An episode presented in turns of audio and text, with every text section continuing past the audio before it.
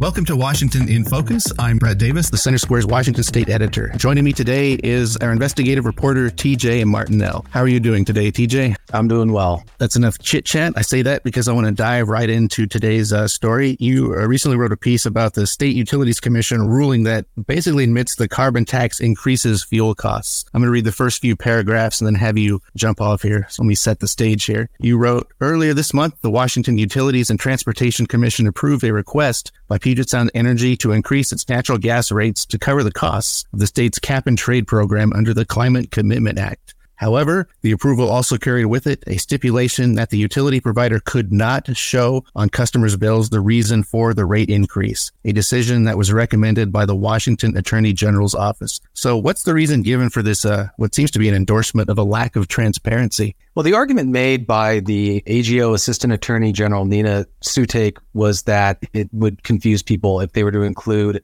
a itemized cause of a rate increase kind of like if you have a restaurant and they want to note that the minimum wage increase was responsible for the increase in their bill. So they're saying that it would create too much confusion. However, the UTC said, while you can't show what's causing the energy rates to increase, you can show credit that benefits the customers. So something that makes it go down, you can show that. That apparently is not too confusing for people to understand. Uh, so, seems, seems like a rather one way street. It's kind of like a prescription drug where they can only talk about the benefits and none of the side effects. Huh.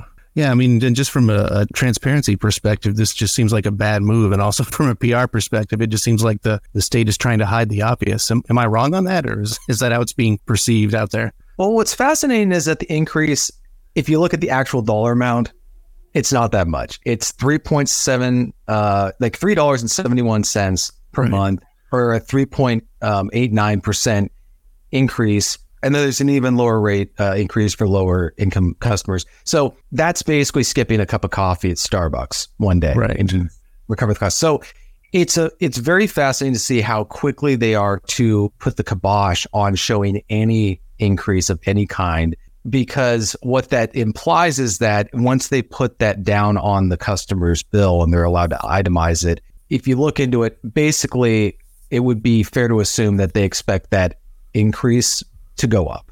Right. Yeah, you mentioned that it's not that big of a number right now, but it seems like maybe this is a case of the the cover up is worse than the crime, at least for the time being. Yeah, if they had just said, "Yeah, sure, you can show it. It's a three. It's three dollars seventy one cents.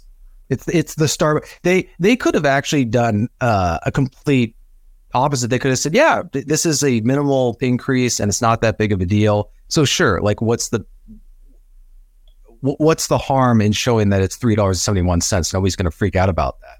If it was thirty dollars and seventy one cents, people would freak out. So what it would be fair to assume that that that they believe that the impacts of this cap and trade program on energy rates is going to get worse as we move forward. And so they don't want this to set precedent. So they're trying to, you know, halt the laws of economics. Uh, you mentioned in your story that uh, Todd Myers from the Washington Policy Center had a few things to say about that. Could you go into to some of what he had to say? Yeah, he said uh, basically it's not only dishonest, but it violates the spirit of Washington's laws and Constitution. And here's the fascinating part: the Attorney General's office is supposed to be the public counsel for the public.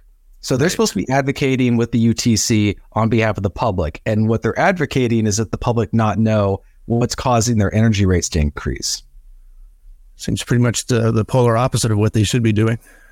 Well, and what's going to be interesting is how this dynamic of transparency or lack thereof plays out if Governor Jay Inslee decides to introduce any kind of fuel transparency proposal due to the increase in gas prices in our state that people are claiming is the result of cap and trade. He's claiming that fuel uh, companies are you know, price gouging or raising their prices. right. He wants more transparency.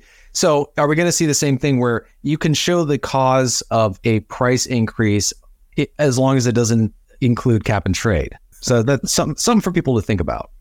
Cap and trade uh, keeps continuing. I understand uh, they had the, the third uh, quarterly auction yesterday, I believe. So it'll be interesting to see see how much money they brought in for that and how that impacts fuel prices across the state. Well, if the state has its way, we probably might not know. That's true. We might not know. That's what we count on people like you to dig into and find out for us. So, so keep up the good work. We appreciate it. Listeners can keep up with this story and more at thecentersquare.com. For TJ Martinell, this is Brett Davis. Please subscribe and thanks for listening.